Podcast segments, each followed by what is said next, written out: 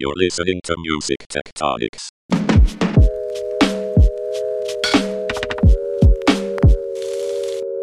Hey everyone, welcome to Music Tectonics, the podcast that explores all the shifts where music and tech meet. I'm your host, Tristra Newyear Yeager, Director of Strategy at Rock Paper Scissors, the music tech PR firm. Today we're speaking with Athan Bilias and Brett G. Porter, both music technologists in different roles, about MIDI 2.0 and how it's shaping what we're hearing and creating. Athan is the president of the MIDI Association, and he'll tell you more about what exactly that means in a moment. But just for a general definition, it's a broad cross industry coalition of MIDI makers and movers and shakers working to bring new aspects of the protocol to more people. He was a driving force behind some of pretty legendary synths at Korg and Yamaha. And Brett is lead software engineer at Artiphon, a company we talked a lot about on our recent episode with Artiphon CEO Mike Butera. Brett has also been a guest before on Music Tectonics, and it is a real pleasure to have him back with us and to have you with us, Athan. Thank you so much for joining us today. Oh, it's great to be here. Awesome. Yeah, excellent. so, First, um, for listeners who may not be as deeply familiar with MIDI, I mean, we've all heard of it. We all know it does something behind the scenes to make um, synthesizers and other music making apparatus work. Can you two give us a short, sweet definition and, and maybe even a history of the protocol? Uh, sure. So MIDI, it stands for Musical Instrument Digital Interface, and it's an industry standard music technology and it's a protocol that connects digital musical instruments, computers, tablets, and smartphones from many different companies. So let's un- unpack that sentence a little bit. Uh, a, a, couple of things that are important is anytime you want to connect a, uh, a digital musical instrument to another digital instrument, musical instrument, you use MIDI. But probably more importantly, anytime you want to connect a digital musical instrument to a computer, a tablet, or a smartphone, you also use MIDI. So, one of the amazing statistics about MIDI is how many MIDI devices there are on the planet. Uh, with the adoption, every Apple computer has MIDI. Every uh, Microsoft uh, uh, uh computer has MIDI. And an awful lot of Google Android phones have MIDI. Every uh, Apple iPhone has MIDI. So when you total that all up, there are more than there are probably more than two some, somewhere around 2.5 billion MIDI devices on the planet. Now most of those are, are computers, tablets, and smartphones. Uh, MIDI is used every day around the world by musicians, DJs, producers, educators, artists, and hobbyists to create and perform, learn, and share music and, and artistic works. The reality is, is that if I had a giant switch and I could turn off MIDI, literally all of the Broadway shows would stop um, all uh, live performances would probably be, uh, uh, be unable to be performed unless it was, uh, you know, a class, classical orchestral uh, things. Almost every show uses MIDI in some form, whether it's to control lights, to do some of the mixing. Even if they're not using digital musical instruments, they're using MIDI. a great example is uh, one of the things that would stop would be the fountains at the Bellagio Hotel um, the the fountains are timed, and all of the the the fountains are run actually by MIDI show control. Uh, there are a lot of actual rides uh, uh, in theme parks that are run that do the animatronics using MIDI. So there's lots of times when you don't see MIDI, but you're actually you're actually uh, experiencing MIDI because it's behind the scenes. And one of the things we're trying to do with MIDI is make it more and more transparent. Uh, you know, most devices today connect uh, to uh, use USB to connect a digital musical instrument to their computer. And a lot of people who don't know a lot about MIDI will say, oh, I don't use MIDI, I use USB. When in reality, what they're doing is they're using a USB cable to connect to their computer and what the, the language that's being sent is actually MIDI that's running over a USB cable. So got that, it. That so, was an awful lot, but no, it's great. so if super so super villains out there take note, if you want to grind the world to a halt and make everyone really sad, just you know, just un- unplug MIDI. so cool. That's a really helpful, um, really helpful introduction to why MIDI matters. And why don't you tell us a bit more about the MIDI Association while we're at it, Athan? Sure. So the, the MIDI Association is uh, it's it's a it's a five hundred one c six uh, trade association, um, and so um, you know, we're we're a trade association. Uh, the the NAMM, which is the the musical instrument uh, instrument trade organization, we work very closely with them. Another example of a trade association is is CES, Consumer Electronics Show. So that's very typical of, of, of you know of trade associations. We exist to help uh, the the corporate our corporate members. We're a member driven organization. Uh, and we have some very interesting members as well. So uh, our members include Apple, Google, Microsoft, Analog Devices, Yamaha, Korg, Roland, uh, Native Instruments. I like to use these two companies as an example of how broad our reach is. We have Steinway, which is a company that has been in business for a very long time, couple mm-hmm. of hundred years. And we also have Steinberg uh, which is a German software company. So we go all the way between companies that are making hardware to companies that are making software. I think the most interesting thing about the MIDI Association is that a majority of our members are very small. Um, companies that are some of them are in their startup phase uh, uh companies pay dues the large largest companies which have sales of over 1 billion a year U, US, which there are three of those Apple, Google, and Microsoft. No surprise there. They pay $20,000 in annual dues, but a small company who has sales under $1 million, and the majority of our members are those smaller companies. Uh, pay six hundred dollars a year, so it's, it's, very inexpensive to join as a, as a trade association. And recently, we have been much more active uh, as a trade association. This year, at the June uh, 2022 NAMM show, which we are really looking forward to. I bet, uh, yeah. Uh, there's there's going to be a MIDI zone, and we've collected up all of our members into an area right at the front of Hall A. And we're there's actually we, NAMM put us on the map. We're actually on the NAMM map. If you look at it, uh, there's a MIDI zone, and all of the MIDI Association companies are kind of grouped together in an area right at the front of Hall A. So yeah, it's it's, it's pretty exciting time.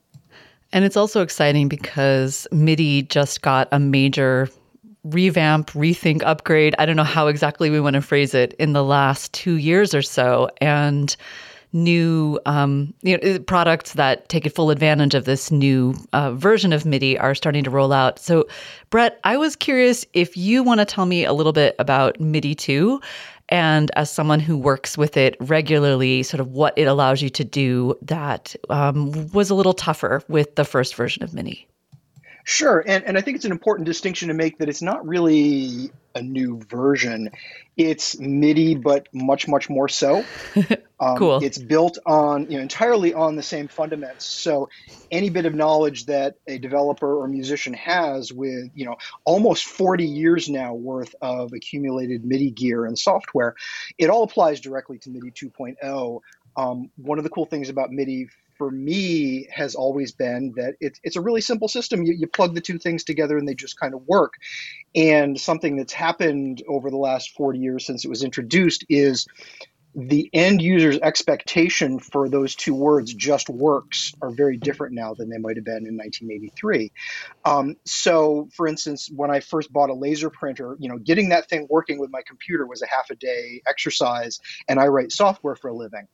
Whereas now you go to, to staples you buy a new hp laserjet you plug it into your computer the printer and the computer talk to each other, figure out who each other are, what they need to do, and everything just goes from there. And those are the kinds of things that we're really going to see a huge increase in with MIDI 2.0, where through something called MIDI capability inquiry, two devices can have a communicate a conversation with each other and explain what kinds of things they can do what kinds of things they can't do and adapt to each other from that point on. So it's going to become much much more of a, a plug and play very high level very rich experience uh, for any musicians who are used to using soft synthesizers inside of a digital audio workstation. There are capabilities that are very easy to do inside of that DAW environment that have until now been very difficult to do over the wire with MIDI. And suddenly that distinction is going to go away. Um, plus, on top of that, as if that wasn't enough, um, we've also developed a, a, an entirely new protocol that two devices who both speak this new MIDI 2.0, what they call UMP, uh, Universal MIDI Packet, they can agree to switch to that. And by doing so, uh, they can suddenly start sending messages at a much higher rate of speed and a much higher resolution of data. So, you know, in, in the early 80s, when the original MIDI spec was created, um, every bit on the wire was a very costly thing, basically. We had a very relatively slow channel to talk between any two devices, and uh, the, the amount of data we wanted to transfer, we wanted to keep as, as light as possible. And obviously, in the modern era where we're sending, you know, megabits or gigabits of data every second, those uh, constrictions have gone away. So let's take advantage of that. Let, let's blow up the size of our messages so that instead of sending 127 steps of various levels that you can have on how hard you hit a key or when you turn a knob, you know, that blows up to 4 billion. Uh, so it's you know higher resolution than the human ear or brain is able to process. It, it's plenty of space for us to move into the future, um, build new things on this new higher resolution, higher speed uh, backbone. Wow, that sounds amazing. And I, I want to get some concrete examples from you in just a second. But before that, we're going to take a really quick break. Eleanor here. Tickets are on sale now for the 2022 Music Tectonics Conference. Music Tech innovators will gather in person October 25th through the 27th by the beach in the Los Angeles area. Join us at a special early bird rate, $249. The first 25 to register get a super early bird rate, just $199. Get to musictectonics.com to snap up your conference ticket at a great price. Your ticket gets you in to three days of programming in Santa Monica, California. Join us for panels, keynotes, exhibitors, a startup pitch competition, networking, and connecting. We've selected offbeat venues in easy walking distance of each other and the beach. If you're not getting my newsletter, head over to musictectonics.com now and sign up. You'll get updates on the music tech and innovation programming we're planning for this year's conference, and more. See you in California this October. All right, we're back. We're back with Brett G. Porter and Athan Bilias talking about MIDI 2. So, there are a, huge expansion of capabilities that Brett you were just talking about. I'm wondering if you guys could give me some concrete examples either of actual products you know are coming down the pike or of theoretical products or things that you think are about to happen that um, use the full capabilities of MIDI 2. Before we jump into what's coming in the future, I think mm. there's one point that we want to make very, very clear because the biggest challenge that we had with with MIDI 2.0 uh, was the fact that we already talked about the fact that there were 2.5 billion MIDI 1.0 devices on the planet, mm-hmm. and what we didn't want to do was throw that big switch where we broke all of those currently existing MIDI 1.0 devices. That was really the biggest challenge that we had uh, with MIDI 2.0. So, what we did when we developed MIDI 2.0 was be very, very careful. The, the primary goal was to make sure that we had backward compatibility.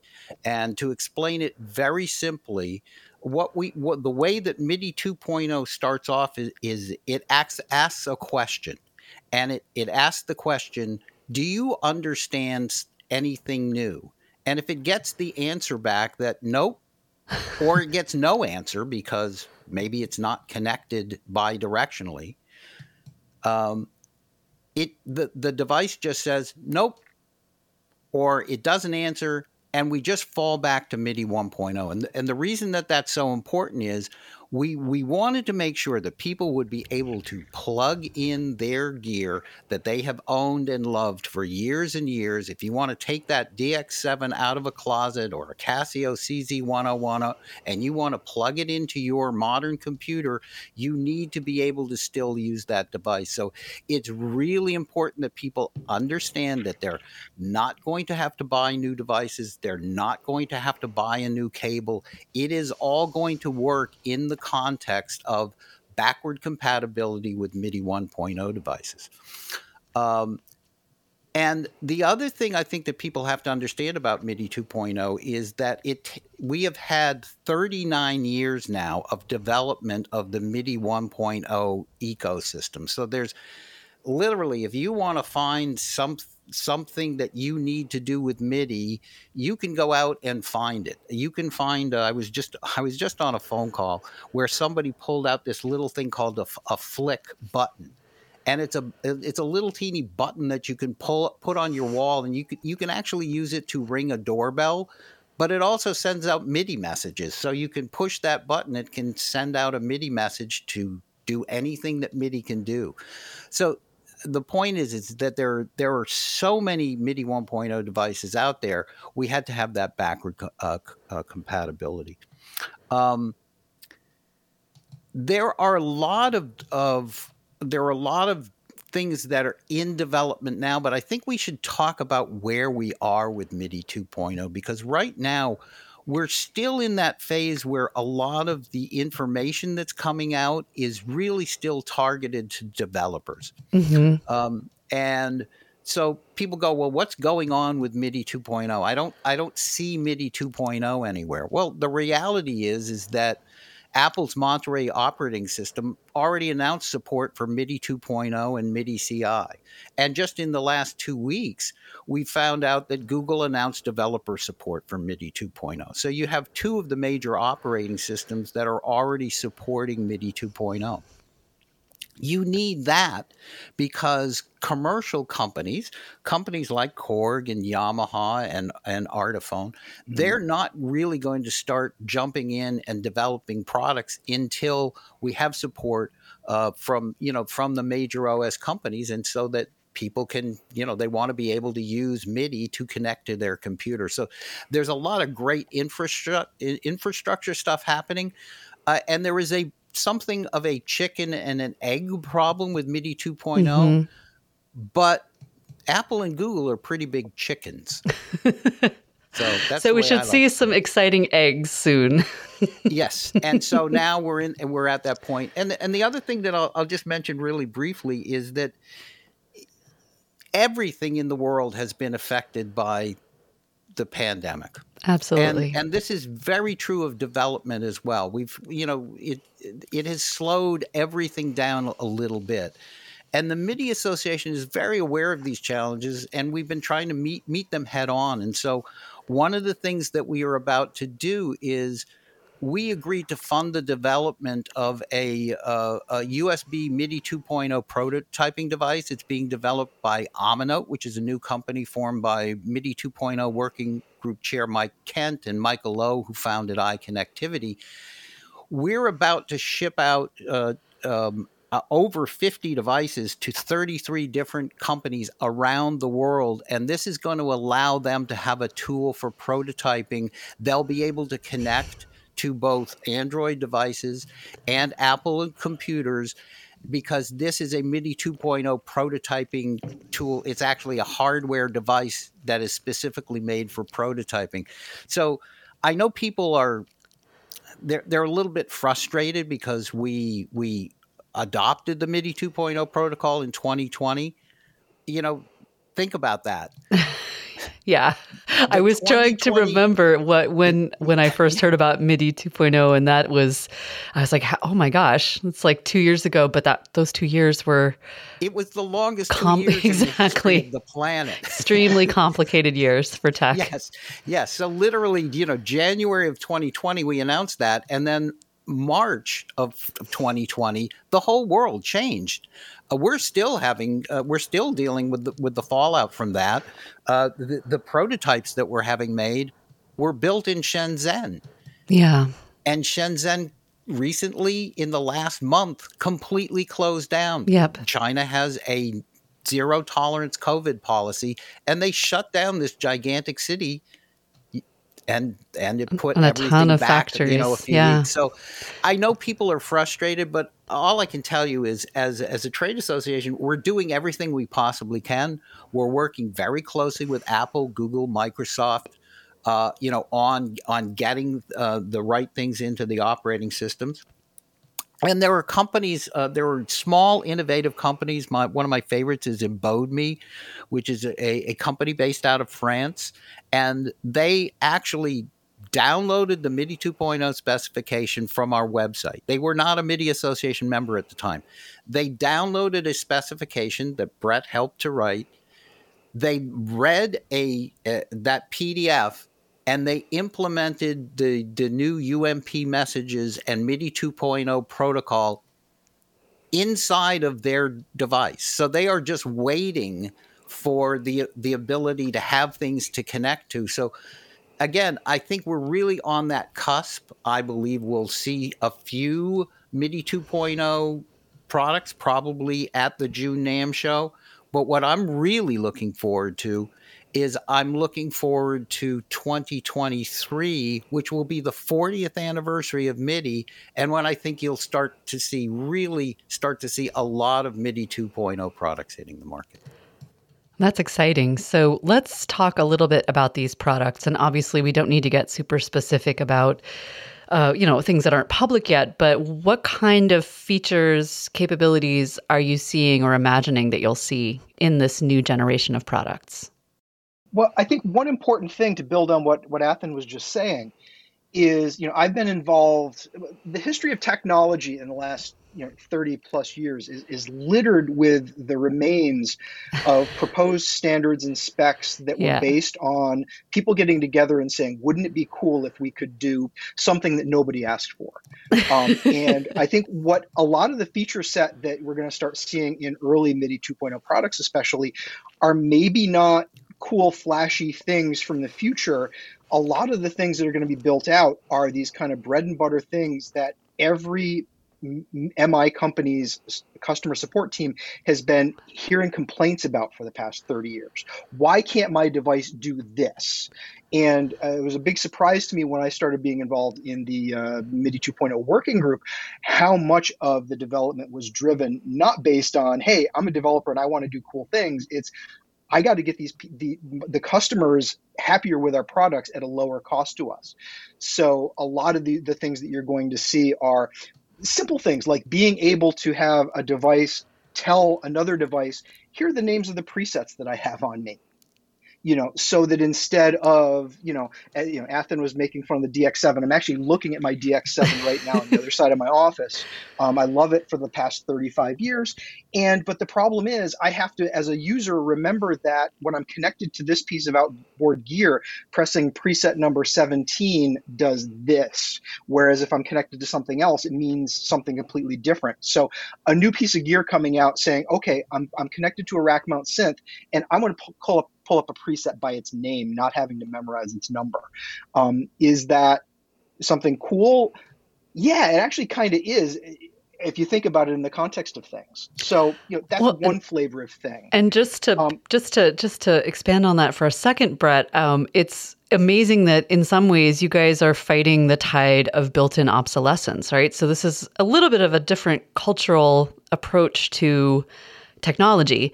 You want to make the synths that everyone loves that have this amazing sound that you know even you know everyone everyone making outrun and you know um hyperpop today uh you know are in love with as well and instead of just saying oh well you know whatever good luck um you guys are building this infrastructure that will embrace those. And then whatever comes in you know the 2030s it's kind of it's kind of amazing. It's very different from many other realms of consumer tech at least. Yeah, I, I, want to I want to uh, piggyback on what Brett said because the, the, the interesting thing there we we have what we call the three P's of of of MIDI capability inquiry, which is what MIDI 2.0 is based off, which is that question: Can you do something new? And and out of the three P's, without getting into the technical aspects of it, uh, what Brett was talking about is called property exchange. That will run over a five pin DIN cable. You don't need to have the new high resolution protocol uh, to, to run two thirds of the things that can be done with MIDI 2.0 don't new, need the new MIDI 2.0 high resolution protocol. That was a very conscious decision on the part of MIDI, the MIDI Association to try to include as many improvements to MIDI 1.0 devices as we could possibly do in making it not a hard break between MIDI 1.0 and MIDI 2.0, but just making it more MIDI. Uh, that's that that has been our mantra. It's not like there's not MIDI 1 and MIDI 2. There's just more MIDI. And so, for example, uh, it is possible. I think one thing you will see, uh, you know, in the in the in the in the near future, is people using parts of of of MIDI 2.0, for example, what we call property exchange, and using that to proxy something like a DX7. And so you could plug in your DX7 and have a little piece of software that said, oh, this piece of software understands MIDI 2.0. So I'm going to pull up the list of uh, uh, programs from the DX7 and display it to the user. Or maybe I'm going to use property exchange, get and set device state, real technical term. But all that means is you would be able to proxy that DX7 and take everything that's in that DX7 and store it inside of a DAW in the project file. Now, software synths have been doing that for years, but wouldn't it be cool if you could add that kind of functionality to a device that that had been around for almost 40 years now, uh, which would be the DX7. Again, adding the adding the ability to add the new to the old is is kind of one of the main things that MIDI 2.0 is, is about. But then you get into MIDI 2.0 high resolution protocol and there are areas that I think uh, will be very exciting.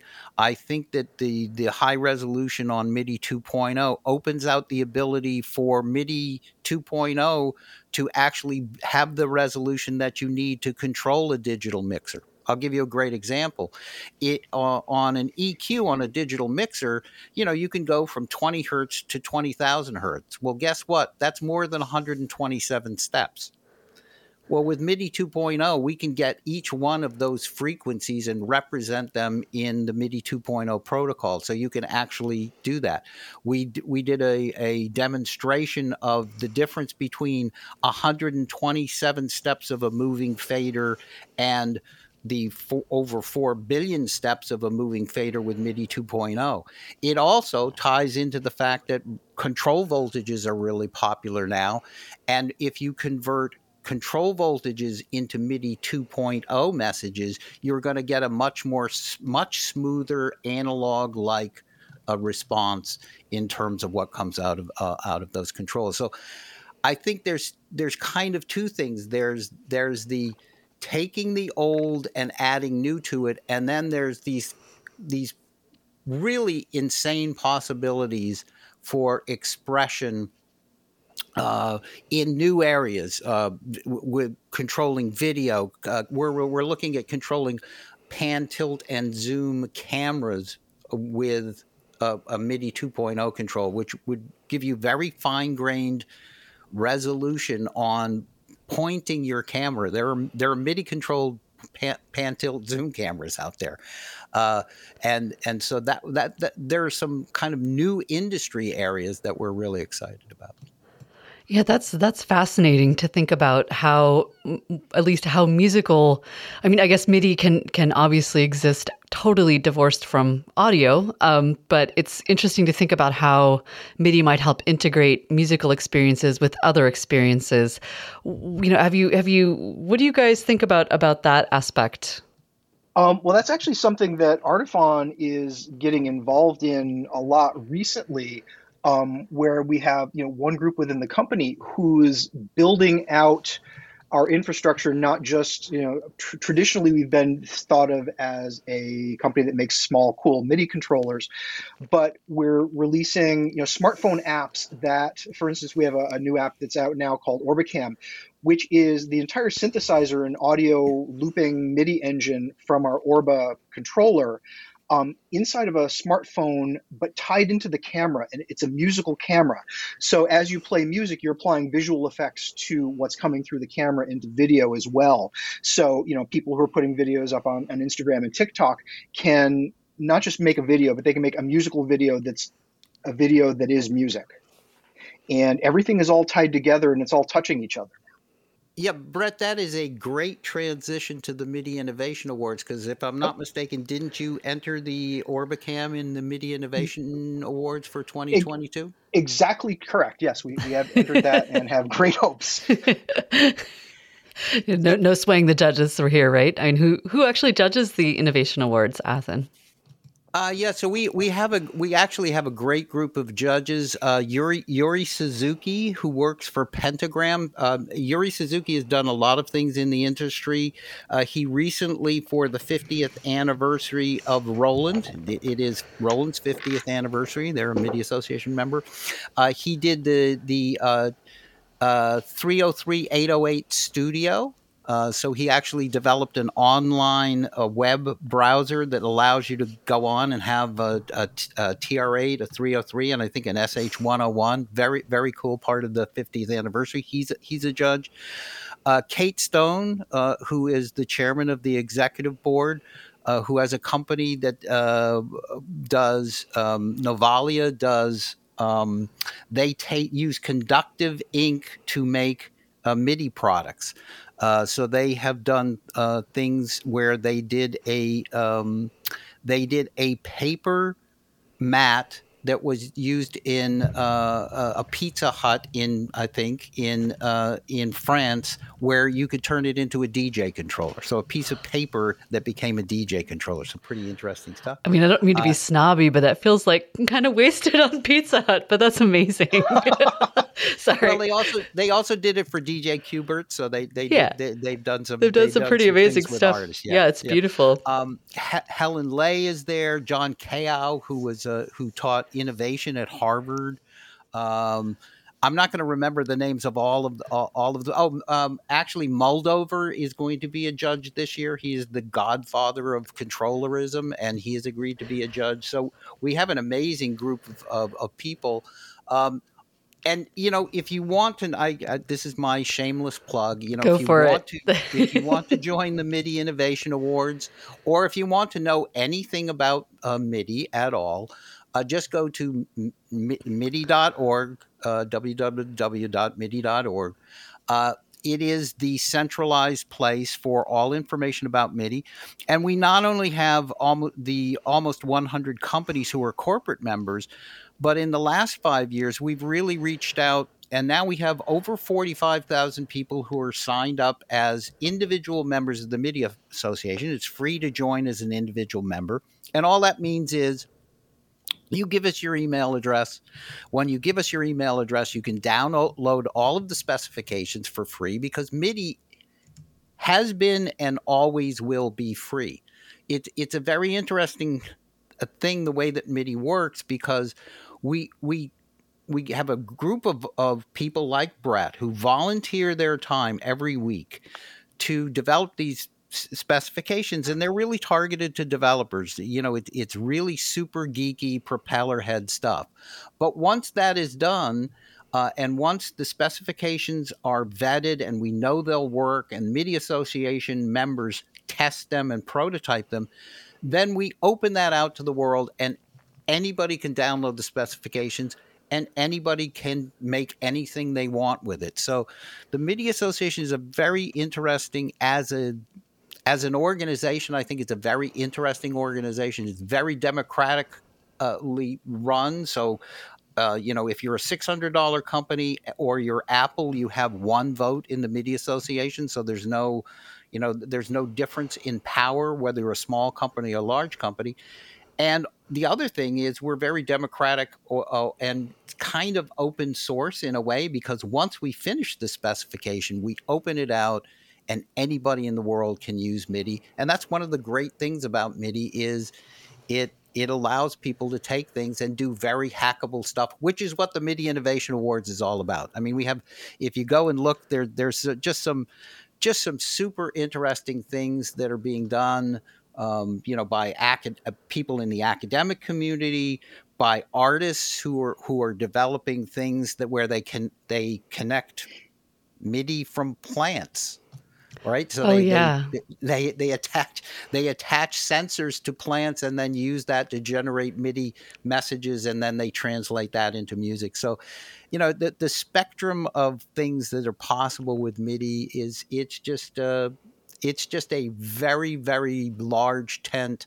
It's a very big village with a lot of interesting people in it. It sounds like it. And um, the examples of Artiphon and Novalia really point to uh, something we talk a lot about on this podcast, which is that music isn't just in its own silo anymore. It's really seeping into experiences in all sorts of unexpected places and ways, um, and, while while keeping an incredible artistic, you know, uh, integrity of its own. Um, so I'm I'm curious, gentlemen. This is one of my favorite parts of the podcast. This is when we get to get a little sci-fi. And I'm wondering, and this can be, you know, within the realm of MIDI uh, or somewhere wildly outside of it, but what um, what would what do you dream um, will come of some of these developments? Like, where do you see some of these things going? What do you wish we would see in music tech? Um, whether it's we're talking about controllers or other kinds of experiences or sounds, just uh, anything that's on your mind that you're like 20, 30 years from now, I really hope we have this. What do you guys think? Brett, you want to start? Do you mind? Yeah, and and some of it is what I would like to see, and some of it is what I think is going to happen, whether I like it or not. Um, well, maybe and, if you say um, it, you'll prevent it. Let's hope. so I, I, think one thing that, that's clearly, I mean, it's already starting throughout, you know, every every manner of art and business right now. But the incursion of artificial intelligence and machine learning, um, giving even better capabilities to the MIDI protocol is going to allow both, you know, really great advances in using MIDI tools and machine learning to analyze and understand music and therefore be able to turn that back around and generate music. Um, there was a, at the Audio Developer Conference in 2019, there was a fascinating keynote um, from a, a developer who was working in France on artificial intelligence song generation and you know the, the goal there is to you know pass the turing test. Can can a machine write a song that a person listening to it wouldn't know that that's how it was generated? And uh, we're gonna a lot more is going to go on with that and i think some of that's going to be benign and even awesome and some of it is as a composer and musician kind of scary and threatening. Um, but that's living in the 21st century i guess. Um, and from my point of view as a, as a practitioner, what I'm really excited about is again these new high resolution messages where it's not even just that they're just high resolution or high speed it's that you can attach a great amount of information about each individual note event now. Um, and at, working at a company that designs novel midi controllers the opportunities to develop new types of playing surfaces that give humans abilities that are not that are not directly derived from trying to mimic an acoustic instrument. Um, you know, the piano keyboard is awesome. I love it, but building synths strictly on that foundation is limiting. And there's going to be a lot of people, you know, my kids' age and younger, who are going to invent things that are, are just unimaginable right now, but we're building the, the tools that are going to let them do that in a standardized way. So they're not like, you know, Leonardo da Vinci out having to grind his own pigments to do his paintings. You know, build those tools for them so they can invent. And that's for me the most exciting place where AI could come into the mix, especially if you have these higher resolution messages and lots of data about each note event, as you put it, being transmitted. Or, I, I mean, instead of just, I mean, the generative side is, is fascinating, but there's also just the AI as like wingman or co-pilot side of things that I find really intriguing, like AI as as um, AI maybe even as like an extension of the human body, but that, that's probably a different podcast that we're Well, talking about think of here. it like like a power tool or like a you know big piece of construction gear. Sure, you could go out, you know, metaphorically, you go out and dig a hole, but with a shovel. But having you know a giant caterpillar backhoe gives you different capabilities. Absolutely. what, what what can we build that lets us leverage human wisdom and intelligence and imagination? Yeah, a five-year-old and Da Vinci both used the same thing, which is a paintbrush, but the, the results are sometimes different. Absolutely. So I have I have two things if we're talking about, uh, and I will I will say that these sound like sci-fi, but I believe that they and just like AI, I think the impact of AI in the next five years is going to be uh, incredible. Uh, and certainly, ten years from now, it's it's hard to it's hard to imagine what will be happening with AI. Uh, but I will pick two things, and and uh, I'll say them first, and then explain each each one of them. Uh, so the the first is sequencers in the metaverse.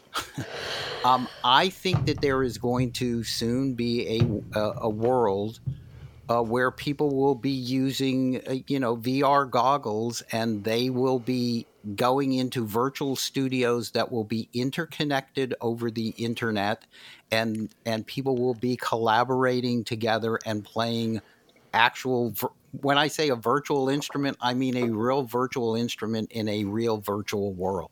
I I I think that is going to happen because there are a lot of large companies who are sinking tons and tons of money into virtual reality and the reality is the the other reality is that the musical instrument industry we are simply not large enough to drive those changes but we are really good at taking advantage of of things that happen in the bigger technology universe and bending those and morphing them to our means and will.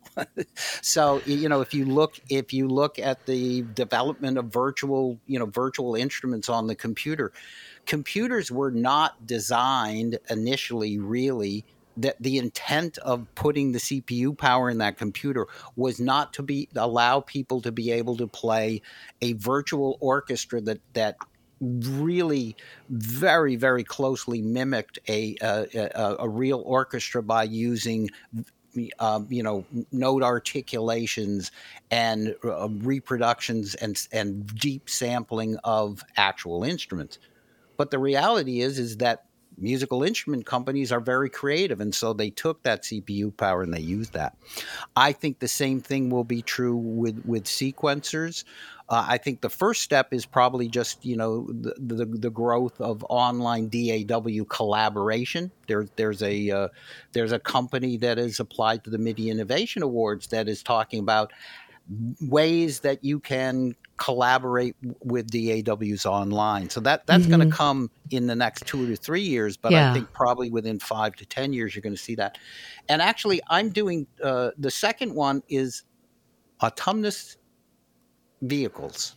Which seems like a real far stretch, but I live about an hour from Los Angeles, and I believe that within three to five years, when I get stuck in a traffic jam on the 405 on the way to the 110 because that's what we do in California. We say the 405 to the 110. Yeah. Um, when that happens, I will be able to sit in my car, which I will no longer be driving, and I will look and I will have a giant screen in front of me, and I can make the decision on whether I want to play a game or whether I want to play a musical game or whether I want to connect with somebody uh, using the internet and collaborate to write a song. That- kind of sounds like, uh, you know, I always use the phrase from from the Steely Dan song. It kind of sounds like two hours from New York to Paris underground by rail. yeah. I, I don't think it is. Uh, I believe that uh, uh, you know autonomous vehicles are coming. Electric vehicles are coming. And electric vehicles are interesting because electric vehicles will definitely happen first, and people will be sitting in their car then they'll have to charge it for two hours. And a car is a really amazing uh, uh, uh, space. uh, in terms of audio uh, because you have in in modern cars you may have a pair of speakers right by your head and you might have two or two to to eight speakers uh, in the front panels and a bunch of speakers in the back panels and they can do all sorts of things because the designer of the car has complete control over everything in that uh, um, in the in that audio environment. Mm-hmm. They control everything, and they have actually lots of DSP to do really interesting stuff. Uh, you know, Dolby, uh, Audio Kinetics, Bose. These are all audio companies that are very involved. Uh, Analog Devices, probably one of the biggest. Who all of those, most of those people are are MIDI Association members, and that's a really interesting space. And it's really interesting because you know we're all from the musical instrument industry, and one of the things we want to do is expand our industry into those colliding worlds. Uh, you know, the the MIDI Association has the uh, Interactive Audio Special Interest Group, which which is very focused on on the game industry, and so represents audio to the game industry, and they have since 1994 they've been a special interest group of, of the MIDI Association. We have a special interest group now that is very focused on MIDI and music education. So we have a, a, a number of initiatives. We have another one which which uh, Artiphon is actually, you know, very involved with because it's focused on MIDI with music therapy. One of the things that happened in the pandemic is pe- people who are doing music therapy for children could no longer go in to the hospitals because of COVID. Mm-hmm. And so we donated as a trade association, we donated $30,000 last year to the Children's Music Fund to help them to bring music therapy using things like the the the Artiphon Orba uh, because that's a great way for people to be able to to interconnect um, over over the internet using MIDI. So it's super fun to imagine cars and also just other interior spaces like that we could play a room together. you know, and it sounds like that is not um that's that's a that's a dream I've had for a long time is to be able to go into a room and just like play music with someone with with very little else um, in terms of like visual, uh, in terms of actual controllers that you have to hold. You could do it all gesturally, like kind of going back to the to the oldest form of human um, movement and music making, but in like a completely re- rethought way. I don't know. This is really awesome. Thanks both of you for the time and the the thoughts and uh, sharing everything you guys know about MIDI where else so it, along with midi.org are there any other places where people can go besides and NAMM for those of you going to NAMM, um, any other last thoughts that we want to share with everybody about where, where people can find out more about midi yeah, we, really, we try to drive people to MIDI.org. We want it to be the centralized place for for information, and you know, uh, reach out to us there. We try to be very transparent and open, and uh, you know, if you we have a forum there. If you ask a question, we'll try to respond to it. Uh, you know, there there are plenty of places to uh, to interact with it, um, and if you send an email to info at MIDI.org. Um, I, I will probably get it and I will try to respond as quickly as possible. Awesome. We, we, try to communicate with people. Obviously, we can't communicate with all of the millions of people that use MIDI, but we, we try to be intelligent about uh, about you know being open to to suggestions from uh, from people because you never know where the next innovation is going to come from. Awesome. Well, thanks so much, both of you. Thanks for listening to Music Tectonics. If you like what you hear, please subscribe on your favorite podcast app. We have new episodes for you every week. Did you know you can dig deeper into all our episodes with the show notes at musictectonics.com? While you're there, look for the latest about our annual conference, sign up for our newsletter to get updates, or get the Music Tectonics app for music tech news. Everything we do explores seismic shifts that shake up music and technology the way the Earth's tectonic plates cause quakes and make mountains. Connect with Music Tectonics on Twitter, Instagram, and Facebook, and find me, Dmitri Vietze, if you can spell it, on LinkedIn. Bye bye. You're listening to Music Tectonics.